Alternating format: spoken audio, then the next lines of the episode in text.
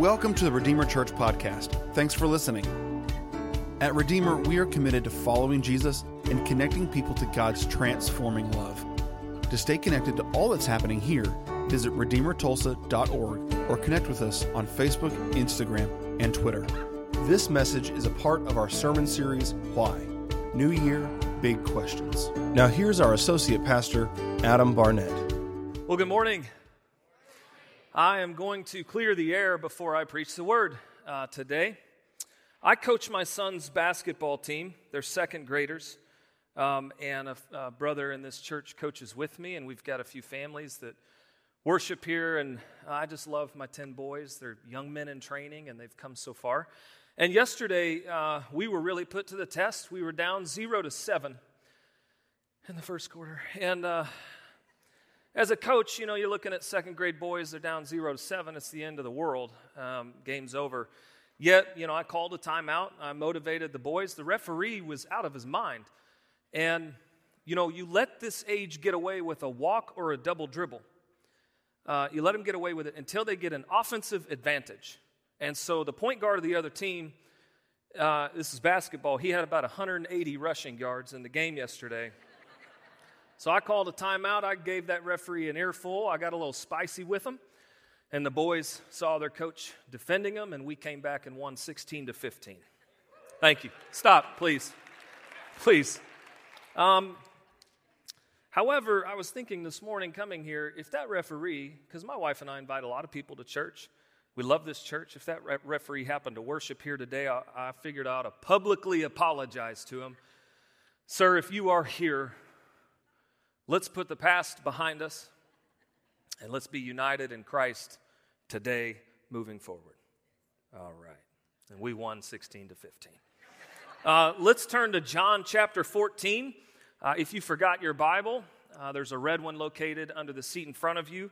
And if the Bible is new to you, I want to make sure you can find John chapter 14 quickly. It's page 1675 in the red Bibles.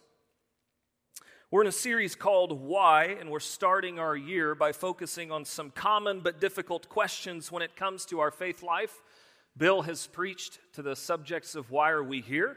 and the purpose of this life and why do good things happen to uh, why do bad things happen to good people uh, this morning i'm attempting to answer why is jesus the only way and since all of my answers are biblical i will finish the series next week by preaching to the question why is the bible authoritative questions are critical to spirituality uh, they're critical to our spiritual growth and understanding of who Christ is and to our spiritual formation and maturity.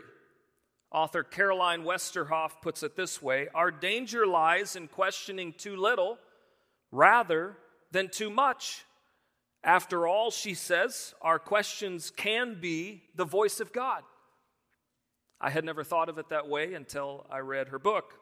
We learn at a young age, a very young age, uh, to ask the question why. Our inquisitive little minds are starving for meaning and explanation. And I think it's adorable when you see a first time parent uh, with their first child who reaches that toddler age, and 1,492 times over the course of 24 hours, the little kid says, Why, mom? Why? Why, Dad? Why? Why? Why? And then the fourth child arrives and starts asking the same question why? And you know, when it's your first child, you see mom answering with as much detail, elaborate detail, patiently, exhaustingly trying to give reason and explanation to every question. And the fourth child starts asking why, and parents tenderly beg, Would you just please go away? One answer that we can all relate to as parents, our go to answer when we don't want to or need to provide any explanation to our children, and it's the trump card to every child's demand for reason. You know what the answer is, don't you? Because I said so. And immediately when we play that card, we refuse that child's right to have any explanation. And as a parent, it feels pretty good because I said so. And that's all you need to know. Jesus played the same trump card. He did. It's in the text that we're going to look at today. And if we ever ask, why is Jesus the only way? If we ever struggle with that question and demand a reason and an explanation as to why is Jesus the only way, he plays that trump card. And it's a perfectly sufficient answer to the question why is Jesus the only way? Because he said so. And that wraps up my sermon today. Thank you for coming. I'm just kidding. We'll look at the text together today where he says so. John chapter 14, verse 1 Do not let your hearts be troubled. You believe in God, believe also in me, Jesus says to his disciples as he's comforting them. My Father's house has many rooms, and if that were not so, would I have told you that I'm going there to prepare a place for you? And if I go and prepare a place for you, I will come back and take you to be with me, that you may also be where I am. You know the way to the place where I'm going. And Thomas said to him, Lord, we don't know where you're going. So how can we know the way? And Jesus answered, I am the way and the truth and the life. No one comes to the Father except through me. If you really know me, you will know my Father as well. From now on, you do know him and have seen him. As we see throughout the text, the disciples often required further clarification to fully comprehend the meaning behind Jesus' words. So, Jesus says, You know the way to the place where I'm going. And here he chimes in Thomas. Uh, no, Lord, actually, we don't. Sorry to tell you, sorry to break it to you, we actually don't know the way. So, can you tell us with greater detail how to get there? And then here comes this great conclusive I am statement of Christ for all the I am claims that we see throughout the Gospels, where Jesus says, I am the bread of, the li- uh, bread of life, I am the light of the world, I am the door and the vine and the good shepherd, I am the resurrection and the life. It all comes down to this statement when Jesus declares, I am the way and I'm the truth, and I'm the life. No one is going to ever come to the Father and be redeemed by God's love and grace except through me. Now, I want to acknowledge right away as we look at this text that this is difficult to read and to hear. It, it can sound uncomfortable and it can be perplexing, and these words from Jesus can cause great tension. John 14, 6 can feel exclusive. If you are a Christ follower today and there's somebody in your life that is not a Christ follower, and you go have a cup of coffee with them and you say, I want to tell you about Jesus, the love of Jesus, He's the way. And if you're not walking in the way, then that text can feel exclusive. That text can be polarizing in our relationships. That truth can divide us from people who don't walk with Christ. This, te- I just want to say it, this text sounds exclusive. How can there only be one person and one way that is the answer and the remedy to the human dilemma? I mean, we are searching for reasons and answers and explanations every day of our life for every challenge we could ever have. Now, you go to Google with any problem you have, and you're going to have 10,000 answers. So, how in the entire human dilemma throughout the course of history and for everyone that is to come, how can there be only one person that is the answer to this dilemma? And here's the thing Jesus is not being exclusive in he's saying, I, I don't want you to go try any other person. That's not what this text is saying. This text is Jesus saying, friend, no other person is coming for you. See, it's not exclusive in saying, don't go try this or that. Don't go try that God, that deity, that, that way to achieve and attain salvation. He's saying there's no one else coming. I'm the way because there's nowhere else you can possibly turn. And I have come for you and to you. God is proactive here, He is an initiator of love. See, Christianity is not this set of rules that we have to read and follow in order to go find God. We're the ones that are lost. God found us. He sent Jesus Christ for us. We are lost and we've been found. Jesus comes to show us the way to the Father. If God needed us, He would say, Come find me. Thank God we don't have to find Him. And He came to find us. Christian apologist Ravi Zacharias offers this awesome definition of this rescue mission called the gospel.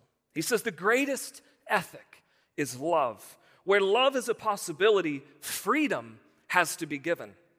Where freedom is given, there is always the possibility of sin. Where there is sin, hearts rebelling against God, there is the need for a Savior. Where there is a Savior, there is the possibility of redemption. And that's the gospel. For some, the invitation to follow Christ and to believe that He is the only way can feel and sound just too irrational. Simply put, this is too unreasonable. This is too hard for me to believe. And without a supernatural experience, a, supernatural, out of this world encounter with the Holy Spirit, I want to say, I understand why people need further evidence and further reason to believe what we read in the text. I get it. It can be difficult. And guess what? Jesus knew this too. He knew he's saying things to his disciples that they didn't understand yet. He says, This is my body, it'll be broken to you. Especially Thomas is probably sitting there going, What? I don't understand. And many times we don't understand. And so when faith in and of itself is difficult, Jesus says in verse 11, and listen, I love the tenderness that you see in Jesus in this one verse the tenderness and, and, and the patience in his tone. He says, Believe me when I say I am in the Father and the Father is, is, is in me. Believe me.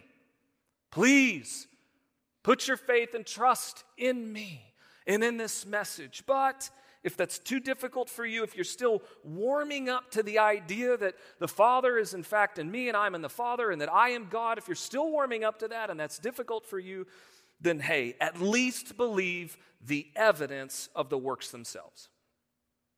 Now, this is too hard putting faith in me. I'm going to give you evidence to support my invitation to put your faith in me. Isn't that tender? I mean, Jesus could just say, hey, you better believe or get lost. But he says, for those of you who are struggling to believe, I'm going to give you evidence that'll help you believe. Peter was physically standing next to Jesus one day, and the Messiah looks over to him and says, Peter, who, who do you say that I am? Who do you say? And Peter confidently replies to the Messiah, You are the Christ. You are the Son of the living God. And Peter, of course, had the luxury of following Jesus in close proximity and watching this evidence that Jesus is referring to in verse 11. He saw Jesus' works, he saw and experienced the Messiah's power. And so he could say that because he was an eyewitness. However, what he saw had him so convinced that Jesus was who he says he was, that he was the way and the truth and the life. Peter was so convinced he would one day be crucified in Rome upside down for his loyalty to the gospel. That's how much this follower of Jesus was convinced in the truth of Christ. So the Bible is full of evidences that support Christ is Lord. And so for the next hour and a half, we're going to walk through 10. I'm just kidding. You could have a seminar on this. So for the remainder of our time together, uh, I just want us to focus on four. Number one, Jesus performed miracles.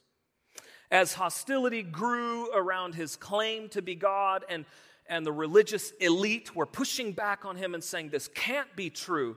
He says this to a group of unbelieving Jews in John 10 even though you do not believe in me. He's acknowledging, I, I, I see you, I hear you, I, you're not believing in me. Even though you're not believing me, believe the evidence of the miracles. There it is again. Believe the evidence of the miracles so that you may learn and understand that the Father is in me and I'm in the Father. He healed the sick and the blind and the deaf and the crippled, and he commanded the waves and the wind, and he raised the dead. And people saw his miracles. And the scriptures tell us when they saw his miracles, they started to believe. The seed of faith was planted in their heart, and they got up and they followed him. And even people were following him that didn't have faith in him. They were just following him out of intrigue. This guy's doing supernatural, out of, out of this world kind of stuff. And out of intrigue, they would follow and watch and learn, and then they would have faith. And here's the funny thing this is amazing. This is comical to me.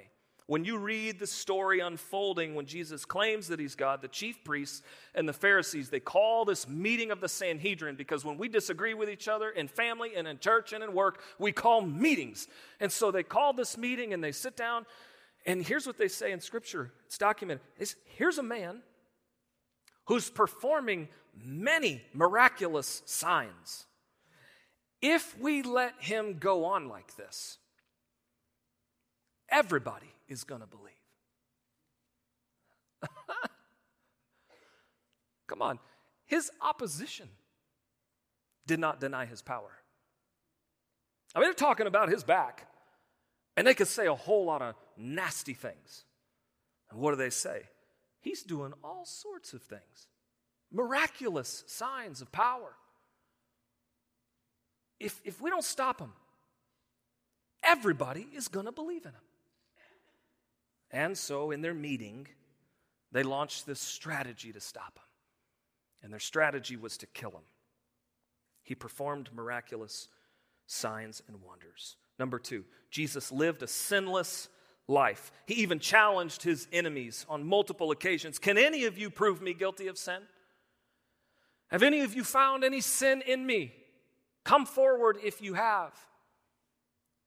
He was a sinless man. John, Paul, and Peter, who were all taught and trained uh, at, at, a young age to understand the depravity of humanity, to understand the law of the Old Testament, and the necessity of sacrifice to, to make us right with God. These three spoke of Jesus in this way. They spoke of his purity. They said he committed no sin, there's no deceit on his lips.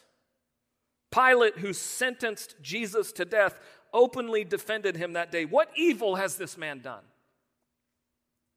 What evil has he done? A Roman guard who assisted in killing Jesus said, Surely he was the Son of God.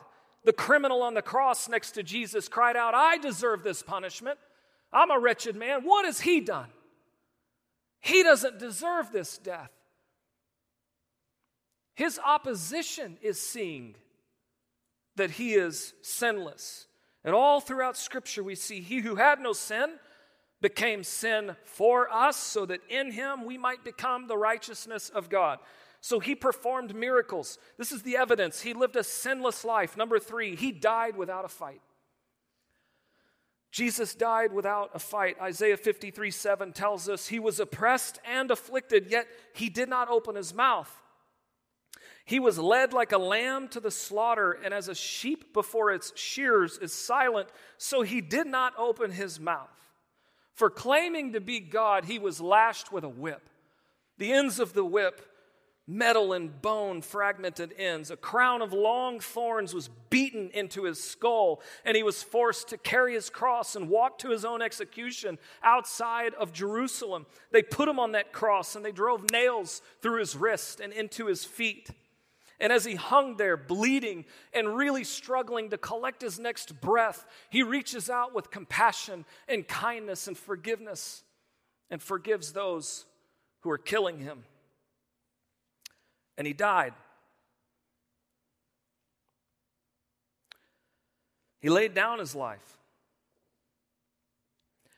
Everyone knew that Jesus said he would rise from the dead in three days, so Positioned outside of the tomb, there's a guard of trained Roman soldiers watching the tomb. But Jesus didn't stay there. And we'll get to page four when somebody says amen. Thank you very much. Number four, Jesus defeated death. He didn't stay in that tomb. His resurrection is the supreme and most critical evidence that demonstrates his divinity. Let me say that again. His resurrection is the supreme and most critical evidence that demonstrates his divinity. Five times in his life, five times he predicts that he would die. He predicts the exact way in which he would be killed. He says, I will be buried. I will be there three days, and then I'll walk out of that tomb. Five times he says this. If the early skeptic, think about this, if the early skeptic wanted to discredit Jesus' divinity, all they had to do was come up with a body. That's it. You come up with a body, you prove he's a liar. And they couldn't even do that. Now, some historians speculate that the disciples stole Jesus' body while the guards were sleeping. Let me tell you something this is highly unlikely. Number one, because the disciples probably weren't smart enough to come up with that kind of strategy. But number two, these were professionally trained Roman soldiers. And they knew and understood that falling asleep on the job, you would be punished by death. I mean, these guards, they had like first century Red Bull or something because they were stationed outside and they were not going to sleep. I'm going to tell you that much.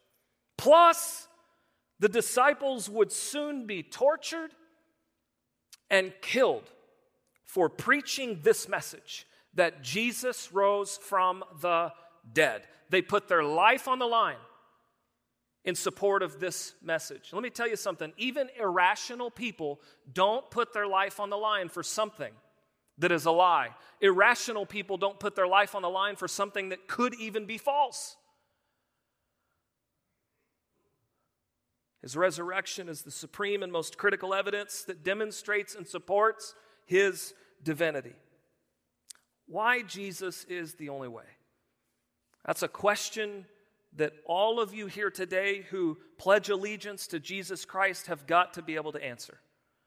In your own life, as you have opportunity to either share your faith or defend your faith, you have got to be able to stand up and firmly and confidently say, This is why Jesus is the only way. The kingdom of darkness is waging war against souls right now all over the globe. And, and the kingdom of darkness is providing false hope through good deeds and traditions and mysticism and religion and prosperity and enlightenment and paths and pillars and nobility, and all of these are lies. I think these messages are being preached all over the world, and Christ came to reveal the love of the Father. He came and found us when we were lost, to deliver us to the Father safely. He came to redeem our lives from the pit of hell, which is what we all deserve and instead make us righteous through his power and deliver us into safe, secure eternity in the presence of God for all of eternity. That's who Jesus is. And all the while, because of all these other messages, hopeful people, precious people, are walking into spiritual banks and they're trying to deposit fraudulent checks. And it's not working. And it breaks my heart. And for us, our message as Christ followers is that Jesus Christ is our mediator, He is our advocate. For all have sinned and fallen short of the glory of God. For the wages of sin is death. For my sin, I deserve the payment of death. But the gift of God is eternal life through Christ Jesus, my Lord. That's our message. He is my mediator with the Father. Because of him, I have faith that he is exclusively and sufficiently the only way. There are no back doors when it comes to your soul, there's no artificial grace to be found or discovered anywhere. There's no alternative route, there's no backup plan. It's Jesus Christ and Jesus Christ alone. It's not Jesus and, it's not Jesus plus. It's Jesus. Period. And that's what we stand on. All of humanity, at some point, wrestles with four fundamental questions our origin, where do we come from? Our meaning, I mean, what truly is my purpose with this life? Our morality like, who am I really? And our destiny. This is going to be over someday. You know, life to death is a one to one ratio when it comes to humanity. What's going to happen? What's going to happen when this is over? And you know, I want to close by drawing your attention to the fact that Jesus Christ is deeply immersed and the answer to all four of those questions. Jesus Christ is immersed in our origin and our meaning and our morality and our destiny, the very thing that we're searching for. It's found in Him. And I'm here to tell you, Him alone. Nothing else. Everything else is a house built on the sand. It won't stand. So, why is Jesus the only way? Because Jesus is ultimately the why that all of our souls are searching for. Would you stand with me?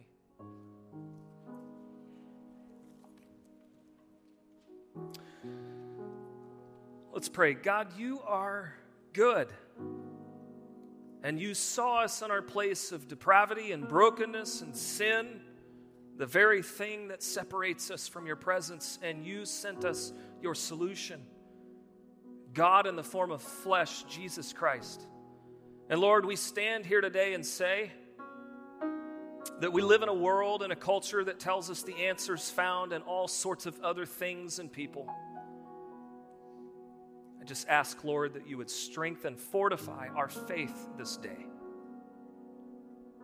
For people who are experiencing doubts, meet them in that place, meet them in their questions.